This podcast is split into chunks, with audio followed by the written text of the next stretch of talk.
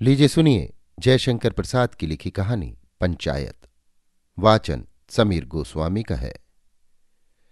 मंदाकिनी के तट पर रमणीक भवन में स्कंद और गणेश अपने अपने वाहनों पर टहल रहे हैं। नारद भगवान ने अपनी वीणा को कलह राग में बजाते बजाते उस कानन को पवित्र किया। अभिवादन के उपरांत स्कंद, गणेश और नारद में वार्ता होने लगी।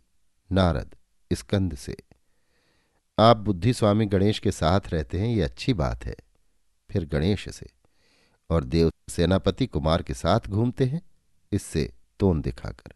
आपका भी कल्याण ही है, गणेश। क्या आप मुझे स्थूल समझकर ऐसा कह रहे हैं? आप नहीं जानते, हमने इसीलिए मूषक वाहन रखा है, जिसमें देव समाज में वाहन न होने की निंदा कोई ना करे, और नहीं तो बेचारा मूस चलेगा कितना। मैं तो चल फिर कर काम चला लेता हूँ। देखिए, जब जन्नी ने द्वारपाल का कार्य मुझे सौंप रखा था, तब मैंने कितना पराक्रम दिखाया था। प्रमथ गणों को अपनी पद मर्यादा हमारे सौंटे की चोट से भूल जाना पड़ा। स्कंद बस रहने दो, यदि हम तुम्हें अपने साथ न टहलाते तो भारत के आलसियों की तरह तुम भी हो जाते। गणेश हंसकर, नारद जी, देखते हैं ना आप लड़ा के लोगों में बुद्धि उतनी ही समीप रहती है जितना कि हिमालय से दक्षिणी समुद्र। स्कंद। और ये भी सुना है, ढोल के भीतर पोल। गणेश अच्छा तो नारद ही इस बात का निर्णय करेंगे कि कौन बड़ा है। नारद, भाई मैं तो नहीं निर्णय करूँगा, पर आप लोगों के लिए एक पंचायत करवा दूँगा, जिसमें आप ही निर्णय हो जाएगा। इतना कहकर नारद जी चलते बने। वट वृक्ष तल सुखासीन शंकर के सामने नारद हाथ जोड़कर खड़े हैं। दयानिधि शंकर ने हंसकर पूछा, क्यों वत्स नारद? आज अपना कुछ नित्य कार्य किया या नहीं? नारद ने विनीत होकर कहा, नाथ, वो कौन कार्य है? जननी ने हंसकर कहा, वही कलह कार्य है। नारद, माता, आप भी ऐसा कहेंगी तो नारद हो चुके। ये तो लोग समझते ही नहीं कि ये महामाया ही की माया है। बस, हमारा नाम कलह प्रिय रख दिया है। महामाया सुनकर हंसने लगी। शंकर हंसकर कहो, आज का क्या समाचार है? नारद, और क्या? अभी तो आप यों ही मुझे कलहकारी समझे हुए बैठे हैं। मैं कुछ कहूँगा? तो कहेंगी कि बस तुम ही ने सब किया है। मैं जाता हूँ तो झगड़ा छुड़ाने, पर लोग मुझी को कहते हैं। शंकर, नहीं नहीं, तुम निर्भय होकर कहो। नारद, आज कुमार से और गणेश जी से डंडेबाजी हो चुकी थी। मैंने कहा आप लोग ठहर जाइए, मैं पंचायत करके आप लोगों का कलह दूर कर दूँगा। इस पर वे लोग मान गए हैं। अब आप शीघ्र उन लोगों के पंच बनकर उनका निपटारा कीजिए। शंकर, यहाँ तक? अच्छा झगड़ा किस बात का है? नारद, यही कि देव सेनापति होने से कुमार अपने को बड़ा समझते हैं और जननी की ओर देखकर।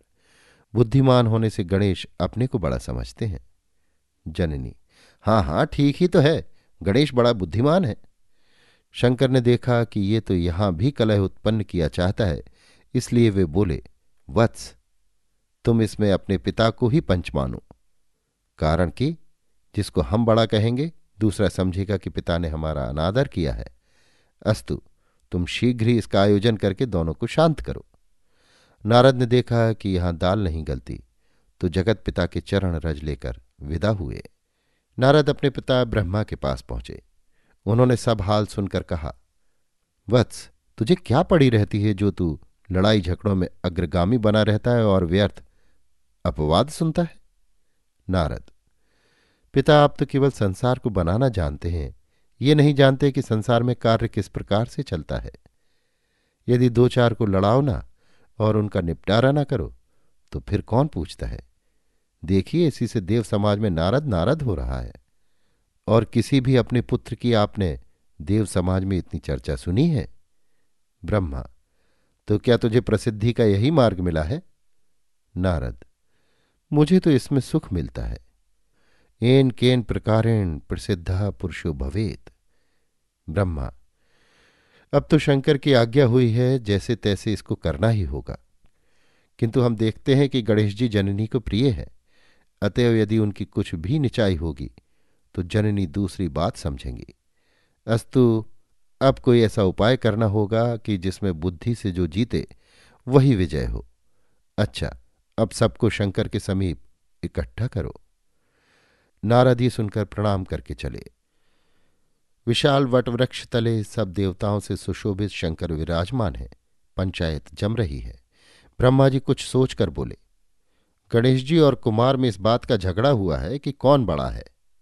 अस्तु हम ये कहते हैं कि जो इन लोगों में से समग्र विश्व की परिक्रमा करके पहले आवेगा, वही बड़ा होगा। स्कंद ने सोचा, चलो अच्छी भाई, गणेश स्वयं तुंदिल है, मूषक वाहन पर कहाँ तक दौड़ेंगे? और मोर पर मैं शीघ्र ही पृथ्वी की परिक्रमा कराऊँगा। फिर वो मोर पर सवार होकर दौड़े। गणेश ने सोचा कि भव और भवानी ही तो पिता माता हैं। अब उनसे बढ़कर कौन विश्व होगा? अस्तु ये विचार कर शीघ्र ही जगत जनक जननी की परिक्रमा करके बैठ गए। जब कुमार जल्दी जल्दी घूम कर आए तो देखा, तुंदिल जी अपने स्थान पर बैठे हैं। ब्रह्मा ने कहा, देखो, गणेश जी आपके पहले घूम कर आ गए हैं। स्कंद ने क्रोधित होकर कहा, सो कैसे? मैंने तो पथ में इन्हें कहीं नहीं देखा। ब्रह्मा ने कहा, क्या मार्ग में मूषक का पदचिन्ह आपको कहीं नहीं दिखाई पड़ा था? स्कंद ने कहा, हाँ, पदचिन्ह तो देखा था। ब्रह्मा ने कहा, उन्होंने विश्वरूप जगत जनक जननी ही की परिक्रमा कर ली है। सो भी तुम्हारे पहले ही। स्कंद लज्जित होकर चुप हो रहे। अभी आप सुन रहे थे जयशंकर प्रसाद की लिखी कहानी, पंचायत, वाचन समीर गोस्वामी का था।